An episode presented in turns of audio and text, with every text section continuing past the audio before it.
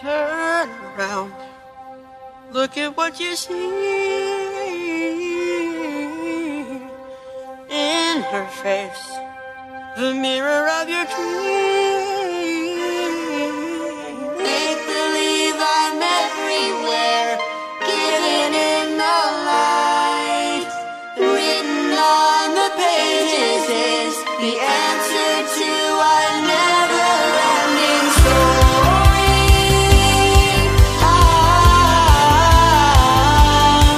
Muito bem, sejam todos bem-vindos a mais um episódio do EAE, o seu podcast de exposição às escrituras. E hoje nós vamos para o capítulo 16 de João, continuando naquele discurso que Jesus estava fazendo para os seus discípulos sobre a fé, sobre o Espírito Santo, certo?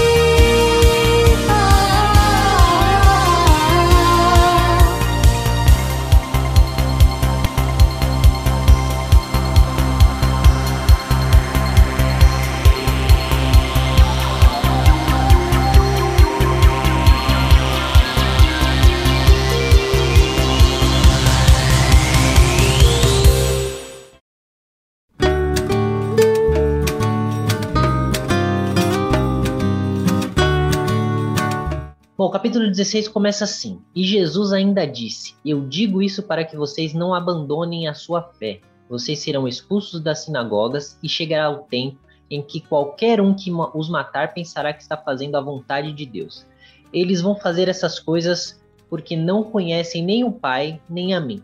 Mas eu digo isso para que, quando essas coisas acontecerem, vocês lembrem que eu já os tinha avisado.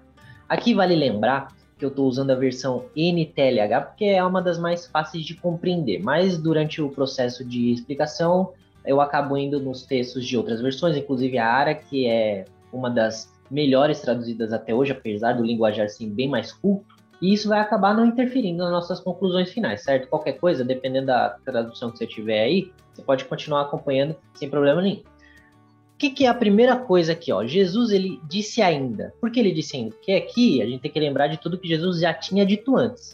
O que, que Jesus estava dizendo? Jesus estava dizendo sobre o Espírito Santo, o Espírito da verdade que vem do Pai e que ele disse que ia enviar para a gente quando ele partisse. Ele disse que ele precisava partir para poder enviar o Espírito, para que o Espírito os acompanhasse onde quer que eles estivessem. Eles não ficassem mais presos a um lugar físico como eles estavam com Jesus, que Jesus não podia, com seu corpo físico naquele momento, estar presente em diversas partes do mundo ao mesmo tempo. Para isso, seria necessário que o Espírito Santo viesse e pudesse acompanhar todos os crentes eh, onde quer que eles estivessem. Certo, Jesus estava falando desse tema, do Espírito Santo. Então ele vai continuar aqui. Eu digo isso para que vocês não abandonem a sua fé. Se você voltar um pouquinho, ele- você vai ver que ele falou que as pessoas iam perseguir, iam odiar os apóstolos. Ele disse aqui no versículo 25: Eles me odiaram sem motivo. E ele diz que isso que é para cumprir o que as escrituras falaram. E mais atrás, ele fala que as pessoas iam odiar os seus discípulos porque odiaram a ele. Ou seja, o exemplo que Jesus deixou para ser seguido ia trazer as consequências também de seguir a Jesus. Então, seguir a Jesus implica é, em, em seguir os seus passos, mas em também sofrer como ele sofreu. E aí ele vai falar que ele fala tudo isso, ele já deixa claro que a gente vai ser perseguido, que a gente vai sofrer algum tipo de preconceito, algum tipo de perseguição. Existem perseguições de vários níveis. Claro que no Brasil a gente não sofre perseguição igual no Oriente Médio, mas existe um certo preconceito, existe uma certa ojeriza a- aos cristãos, quer você já tenha reparado nisso ou não. E Jesus fala que ele está falando tudo isso já deixando claro que isso é para as pessoas não abandonarem a fé, não sentirem-se é, desamparadas, não se sentirem abandonadas por Deus, porque agora eles estão vendo que eles estão sendo perseguidos. Porque eles poderiam pensar: caramba, Jesus é o único cara que gosta de mim. É, as pessoas falam que eu sou preconceituoso, outras pessoas falam que eu sou homofóbico, outras pessoas falam que eu sou racista, que eu sou machista, que eu sou não sei o que lá, sei o que lá. Parece que ninguém gosta da gente. Ah, ah, e Jesus, que é o único que diz que gosta, agora está indo embora. Então Jesus justamente está falando tudo isso para que a gente não tenha esse pensamento, para que a gente não abandone a fé, é, tentado a pensar dessa maneira. E que mais? É, é importante dizer que o, o evangelho que promete vida fácil e conforto não é o mesmo evangelho que Cristo deixou para nós.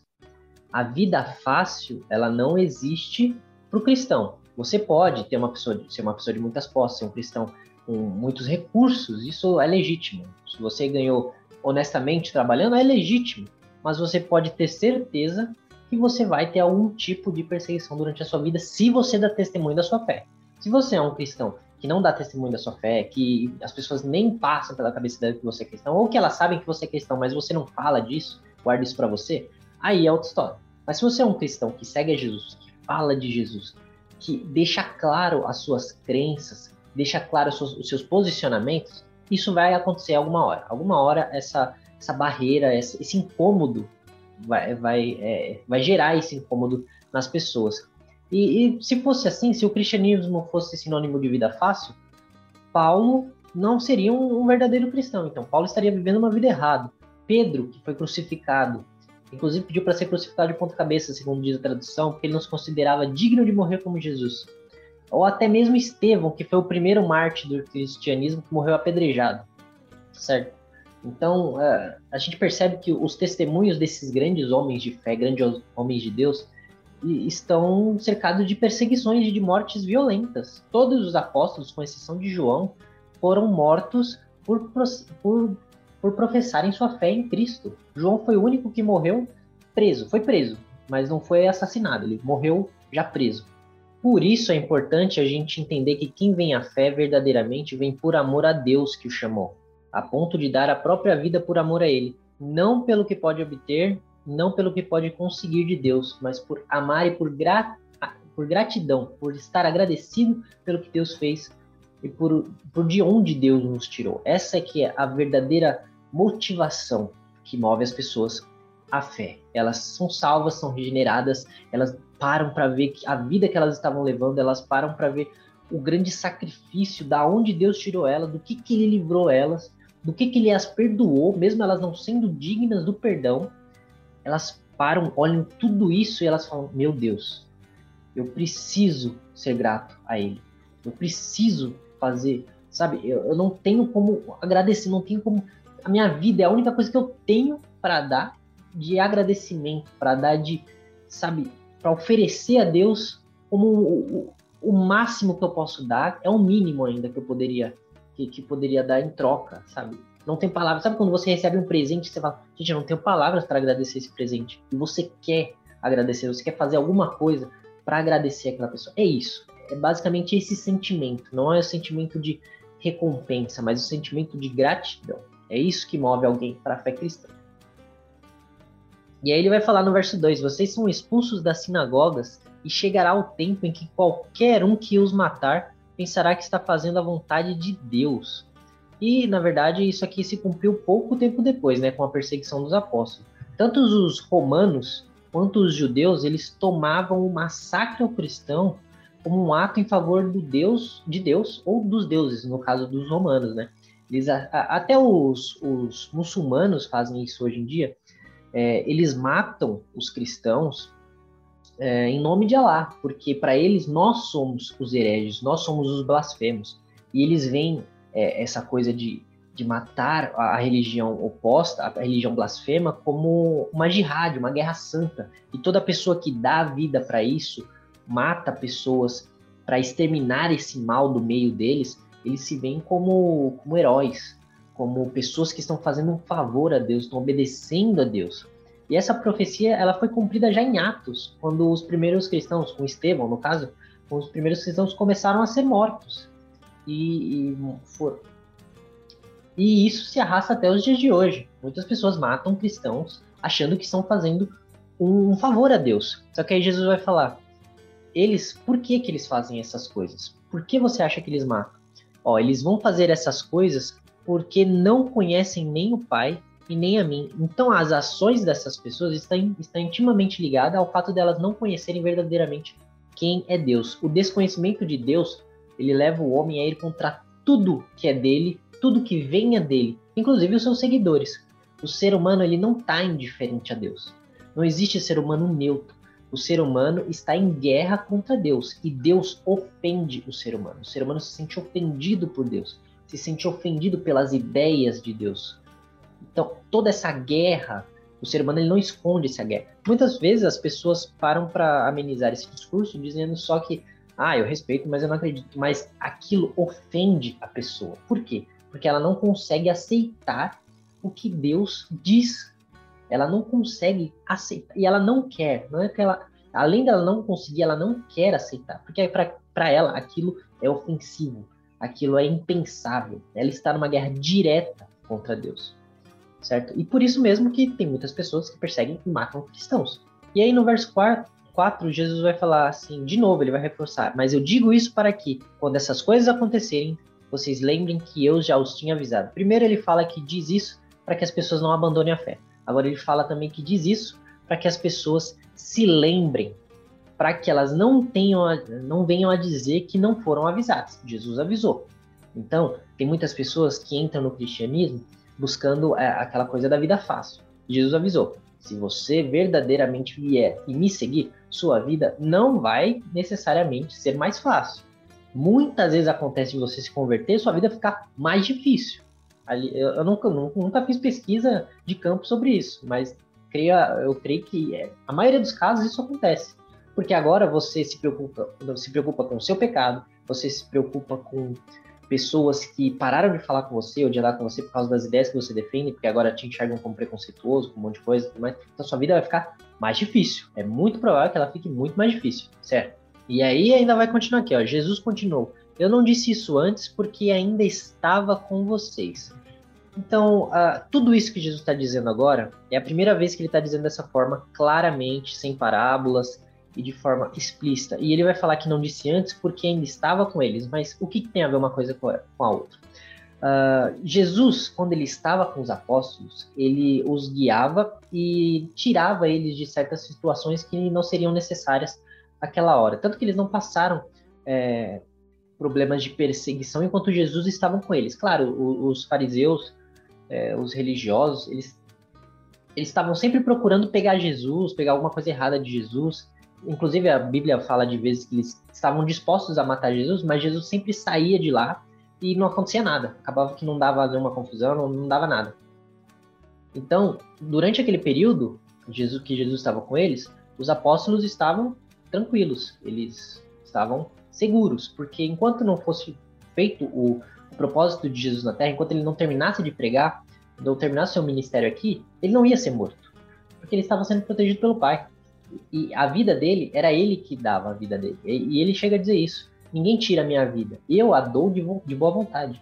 Então, enquanto ele estava pregando aqui, não tinha esse problema, não tinha, eles não estavam correndo esse perigo.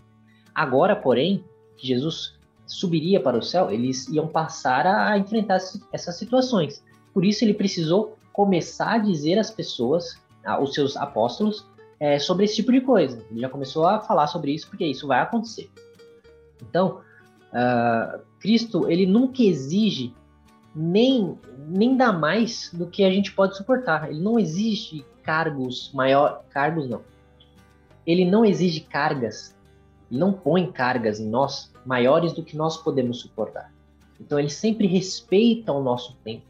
Tanto que se você pegar a revelação de Deus durante a história da humanidade, de Gênesis a Apocalipse, ela é gradual, ela é de pouco em pouco. É como um pai que ensina o seu filho enquanto ele cresce. Você não tem uma conversa com uma criança de 3 anos, de 4 anos, igual você tem com o seu filho de 15 e 16 anos. Ah, você vai ensinando as coisas conforme a pessoa vai amadurecendo, conforme a pessoa vai crescendo. Da mesma forma, Jesus ensina o, os seus apóstolos e da mesma forma agora ele vai entrar num tema que agora é necessário. Então, Deus ele sabe o tempo de cada pessoa, ele sabe o tempo que cada um precisa para compreender as verdades do seu evangelho. Por isso, muitas vezes o, o, Espírito Santo ministrando na nossa vida, ele ministra aos poucos. Você não aprende tudo que você precisa aprender no seu primeiro ano de vida cristã. Você vai aprendendo aos poucos. E até o último dia da sua vida, você vai estar tá aprendendo alguma coisa nova. Porque é conforme você vai amadurecendo, Deus vai te ensinando. E através das suas experiências e através da sua vida com Deus, você vai vendo a, a revelação de Deus gradual na sua vida. Tudo que a gente precisa saber está revelado nas Escrituras mas a forma que nós entendemos, a forma como isso se aplica na nossa vida, nós vamos aprendendo aos poucos, certo? E aí ele vai continuar no verso 5 dizendo: Porém, agora, agora eu vou para junto daquele que me enviou, e nenhum de vocês me pergunta aonde que o Senhor vai. Aqui eu quero dar uma pausa, porque parece um pouco estranho. Para as pessoas que são mais atentas ao texto, elas vão se perguntar: como assim Jesus disse que ninguém perguntou aonde o Senhor vai? Se você parar para lembrar, uh, um pouco, uns capítulos atrás, Pedro, ele perguntou, ele fez essa pergunta. Pedro, ele, ele, se não me engano, no capítulo 14, não, no capítulo 13, Pedro fez essa pergunta e no 14, um depois, Tomé também fez essa pergunta. Senhor, para onde o Senhor vai? Só que aqui Jesus ele está falando de uma coisa diferente, uma coisa mais específica. Enquanto os apóstolos eles estavam preocupados com a iminente partida de Jesus, eles não se preocupavam do porquê Jesus ia partir. Eles não se perguntavam qual o propósito da partida de Jesus. E é disso que Jesus está falando. É, Jesus ele quis abrir os olhos dos seus discípulos para algo além da partida em si. Não foquem na partida, foquem do motivo e das consequências dessa partida, que no caso seria o envio do Espírito Santo que ele já estava falando. Eles deviam pensar né, que, que essa, essa, essa partida seria a chegada do Espírito Santo e o início da nova aliança, o início da era da igreja, o início do, do evangelho espalhado por todas as nações. Era isso que Jesus estava chamando a atenção. A bateria da minha câmera acabou, vamos continuar assim mesmo, apenas com as imagens do texto, né? Olha só, isso que dá não, não ver a bateria. Mas enfim, voltando a, ao texto aqui, para você que está me acompanhando aí no, no, no, seu podcast, na sua, para você que está me acompanhando só no áudio, nada mudou. Uh, então ele vai dizer: Mas porque eu disse isso, o coração de vocês ficou cheio de tristeza. Ou seja, eles não estavam atentos ao motivo da partida de Jesus. Eles estavam atentos apenas à partida. Eles estavam se pegando ao fato de que não teriam mais Jesus entre eles. E ele vai falar: O coração de vocês ficou cheio de tristeza. A ideia aqui é que os discípulos experimentaram uma sensação de abandono, que pode ser comum até nas nossas vidas hoje. Mas poderiam muito bem ter pensado: os romanos nos odeiam porque acham que perturbamos a paz, os judeus porque nos chamam de blasfemos. O Senhor é o único que nos ama e ainda assim diz que está partindo. Então, esse provavelmente era o pensamento que se passava na, na cabeça deles. E é, provavelmente é o pensamento que passa nas nossas cabeças quando nós nos vemos ou nos sentimos abandonados. Mas Cristo ele estava indo não para abandonar os seus discípulos, mas para se fazer presente a todos, não, não importa onde, ele estiv onde estivesse. Ele estava querendo se fazer presente em todos ao mesmo tempo, em todos, em todo lugar, através do seu Espírito Santo. Então ele vai continuar consolando o, os seus apóstolos, dizendo no 7: Eu falo a verdade quando digo que é melhor para vocês que eu vá, Pois se não for, o auxiliador, o auxiliador não virá. Mas se eu for, eu o enviarei a vocês. Então ele continua consolando os seus discípulos. Não fiquem tristes, não se sintam abandonados. Não achem que eu estou partindo para deixar vocês. Não, eu estou indo para que o auxiliador venha, para que ele enche o coração de vocês da verdade, do amor de Deus, para que eles encham da minha presença vocês, do meu poder, para que vocês testemunhem do meu evangelho. Não se sintam abandonados porque vocês não estão. Então, no verso 8, ele vai continuar dizendo: Quando o auxiliador vier, ele convencerá as pessoas do mundo de que elas têm uma ideia errada a respeito do pecado e do que é direito e justo e também do julgamento de Deus. Algumas traduções trazem que quando o consolador vier, ele convencerá as pessoas, o, convencerá o mundo do, do pecado, da justiça e do juízo. Vamos tentar entender um pouquinho melhor do que que Jesus está falando aqui. É claro que a gente não pode pensar que esse convencer aqui uh, se trata de convencer para o arrependimento, porque senão a Bíblia estaria dizendo que o Espírito ia fazer todas as pessoas do mundo se converterem, se arrependerem e, e do pecado, porque ele está falando, é, eles convencerá as pessoas do mundo que elas têm uma ideia errada do, do pecado. Essa tradução NTLH, ela, ela traz uma ajudinha na expressão traduzida, porque ele fala, ele convencerá as pessoas do mundo. Ele não fala ele convencerá o mundo, igual algumas traduções. Algumas traduções traz só isso. Ele convencerá o mundo, dando a ideia de que ele vai convencer o mundo inteiro. Mas não é isso que ele está trazendo. Essa tradução ela já nos ajuda um pouquinho quando ela diz ele convencerá as pessoas do mundo. Então são pessoas que estão no mundo, mas não necessariamente o mundo inteiro. Mas não só isso. A gente vê que não são todas as pessoas que reconhecem seus pecados e se voltam a Deus. Inclusive, a maioria não faz isso. Por quê? A palavra convencer aqui, traduzida para convencer, ela também pode ser traduzida como repreender barra condenar. E aí já muda um pouquinho Já muda um pouquinho aqui a nossa, a nosso entendimento do texto. Então, se essa palavra ela tem o sentido de convencer, mas também de repreender e condenar, ela se trata então de tornar essas pessoas indesculpáveis ao repreender e condenar os seus pecados. Uma vez que, tendo o Espírito Santo na vida dos cristãos, no meio dessas pessoas, eles têm prova suficiente para saber o que é certo e o que é errado, porque eles têm cristãos ao seu, ao seu redor dizendo que aquilo é pecado ou aquilo não é pecado. Essas pessoas elas veem na vida dessas pessoas e escolhem não acreditar, escolhem não dar bola, escolhem é, rejeitar esses ensinos que os cristãos estão passando. Então elas se tornam indesculpáveis. Deus, ele, ele, através da vida dos cristãos, ele traz o testemunho deles para que essas pessoas conheçam a verdade. E essas pessoas escolhem não seguir a verdade. Então ele repreende, ele condena a atitude dessas pessoas. Então ele elenca esses três aspectos agora, dos quais o Espírito Santo dará testemunho na vida dos cristãos e as pessoas do mundo se tornarão indesculpáveis, repreensíveis e condenadas se não abandonarem uh, nessas três áreas, as suas, as suas crenças dessas três áreas. Todos, esses elementos eles estão presentes na mensagem que cada cristão carrega. E mesmo assim, muitos continuam na sua oposição uh, contra Deus, na sua incredulidade e rejeição ao Evangelho. Quais são essas três posições? Ele falou aqui a respeito do pecado, do que é direito, do que é justo, ou seja, da justiça, e do juízo de Deus. E ele vai falar: as pessoas do mundo estão erradas a respeito do pecado porque não creem em mim. Ou seja, as pessoas têm uma falsa é, uma falsa noção do que é certo, do que é errado, do que é pecado, do que não é pecado. Por quê? Porque elas não se baseiam em Cristo, não se baseiam na fé em Deus, na fé em Cristo.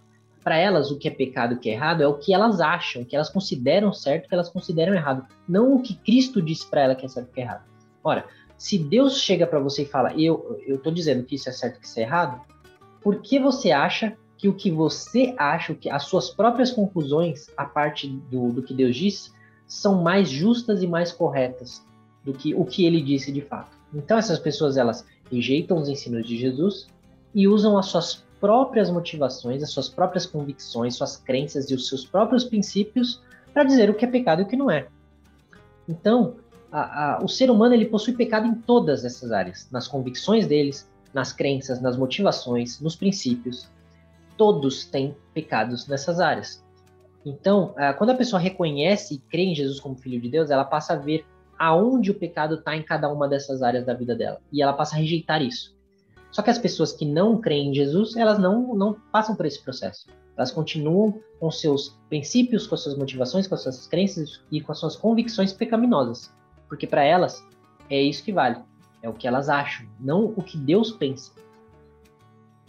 Mais para frente ele vai falar também que as pessoas estão erradas a respeito do que é direito do que é justo, porque eu vou para o Pai e vocês não vão me ver mais. Depois que Cristo ele partisse, nenhum dos descrentes o veria mais, e portanto permaneceriam errados sobre o que é direito e justo.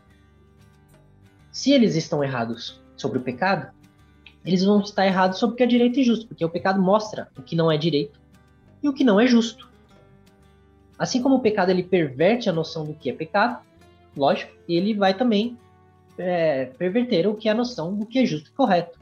Assim, o Espírito Santo ele vai tornar indesculpável o, os incrédulos porque eles não creram nele e ele vai culpar toda a justiça deles por ter vivido uma vida perfeita, santa e, ter se dado como perfeito sacrifício. Então ele vai, as próprias pessoas que rejeitam os ensinos de Jesus vão ser julgadas pela justiça de Cristo, pela justiça que eles se negaram a crer e eles permanecem errados justamente por negar os ensinos do próprio Deus. E ele continua, e também estão erradas a respeito do julgamento, porque aquele que manda neste mundo já está julgado.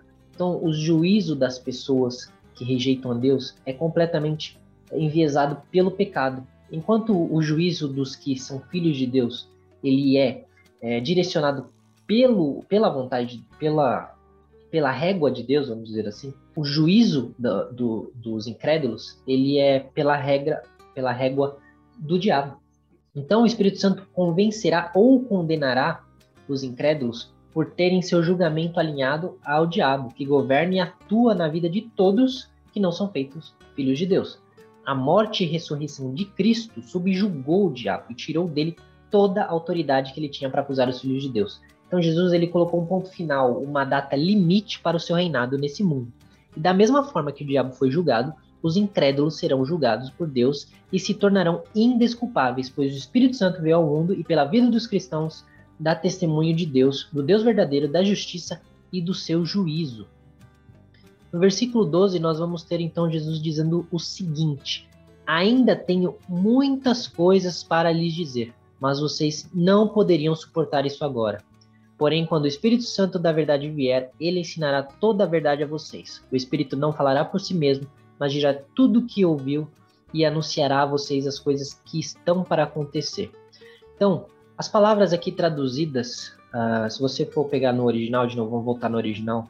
Não vou dar termos técnicos, até porque não convém, mas se você pegar o texto original, a ideia que passa aqui, quando ele fala ainda tenho muita coisas para lhe dizer, mas vocês não poderiam suportar, dá a entender, a palavra, as palavras que eles usam, dá a entender que os apóstolos não tinham como suportar, eles não tinham força nem o poder de suportar isso, tudo que Jesus queria ainda dizer. Eles não tinham como carregar essas coisas que Jesus tinha para dizer. A palavra poderiam aqui, no poderiam suportar, é da ideia de que não havia neles poder, força ou capacidade para suportar esses ensinos que Jesus queria dar, mas ainda não daria, justamente por essa falta de capacidade. E ele fala, porém, quando o Espírito da verdade vier, ele ensinará toda a verdade. O Espírito da verdade, ele capacita, dando poder para entender.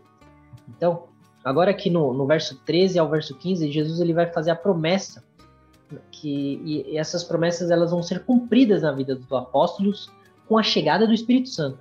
Então, ele, o Espírito Santo, se antes eles não tinham força para compreender, porque eles não tinham uh, o Espírito Santo neles que daria o entendimento, tanto é que várias vezes Jesus falou por parábolas, Jesus falou por figuras, e eles perguntavam qual era o significado daquilo, porque eles não entendiam. Porque eles não tinham o Espírito Santo para ajudá-los a entender. E aqui a gente tem que tomar cuidado com o que vai ser dito do verso 3 ao verso 15, porque isso é, primeiramente, uma promessa para os apóstolos, que foi cumprida quando eles deram testemunha da, do, do Evangelho escrevendo o Novo Testamento. Quer ver? Vamos ler rapidinho do verso 13 ao verso 15. Tá, tá dito assim: Porém, quando o Espírito da, vier, da verdade vier, ele ensinará toda a verdade a vocês. O Espírito não falará por si mesmo, mas dirá tudo o que ouviu e anunciará a vocês as coisas que estão para acontecer. Ele vai ficar sabendo o que tenho, é, o que tenho para dizer e dirá a vocês. E assim ele trará glória para mim. Tudo que o Pai tem é meu, por isso eu disse que o Espírito vai ficar sabendo o que eu lhes disser e vai anunciar a vocês. Então, é, primeiro cabe dizer é, que toda a verdade não significa que eles iam saber de todas as coisas exaustivamente, sobre todos os assuntos, mas eles iam saber tudo quanto precisassem saber sobre a salvação, sobre a vontade de Deus, sobre a, os planos de Deus e sobre uma vida santa com Deus. Ele especifica isso quando diz que o Espírito Santo dirá sobre coisas que ainda não aconteceram. Isso foi cumprido principalmente quando João terminou o livro de Apocalipse. Paulo também traz algumas citações do que aconteceria no fim, quando ele fala do anticristo, lá em Tessalonicenses. É, e eles deram glória a Cristo ao produzirem o Novo Testamento, é, enquanto o Espírito Santo os fazia lembrar de tudo que eles ouviam. Então, se você vê aqui, ó, ele vai ficar sabendo o que tenho para dizer, que o, o que, que ele tinha para dizer, as coisas que ele disse que eles ainda não podiam suportar. Ele tinha para dizer isso. E o Espírito Santo vai ficar sabendo disso e vai dizer a eles, eles quem? Os apóstolos. E ao dizer isso, os apóstolos, né, ele próprio ia trazer glória para Deus, glória para Jesus. Ao transmitir o que deu, o que Jesus tinha para dizer aos apóstolos, o próprio Espírito transmite glória para Jesus. Através do quê? Através do registro que foi dado o Novo Testamento. Os apóstolos, tudo que eles ouviram do Espírito Santo, eles registraram no Novo Testamento. Foi assim que nasceu o Novo Testamento. Assim como Jesus disse várias vezes que não falava por si, mas a parte do Pai, o Espírito Santo também agiu assim. Ele não falava por si, mas a parte de Jesus, por ter ouvido também do Pai. Portanto, essas promessas se cumpriram, como eu disse, primeiramente, especificamente na vida dos apóstolos. Enquanto eles falaram fielmente a verdade da palavra do Pai revelada a eles, viram que o futuro reservava para nós, os filhos de Deus, e glorificaram o Filho através do Novo Testamento, que centraliza a pessoa de Cristo. Por isso não podemos tornar esse trecho aqui como uma verdade específica também para nós hoje, porque não, senão estaríamos escrevendo o Novo Testamento até hoje e seríamos teríamos como receber isso como divinamente inspirado, e não é o que acontece.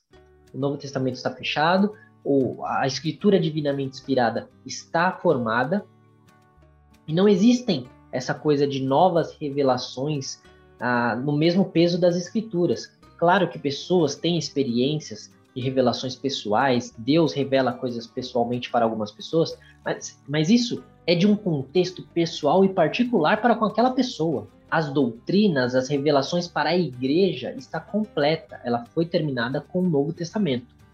E é pela unidade da Trindade é que nós podemos ter a certeza de que o Espírito Santo nos anunciou as verdades de Cristo, as verdades que ele não tinha dito naquele momento através do Novo Testamento. Tudo que nos era necessário para aperfeiçoarmos nossa fé, para nos tornar aptos a servir a Deus, nos foi dado, não necessitando, portanto, de mais revelações, novas verdades ou novos ensinamentos. Isso é muito importante guardar. Nós não precisamos mais de outras pessoas dizendo, ah, eu tive um sonho, ah, Deus me revelou isso ou revelou aquilo.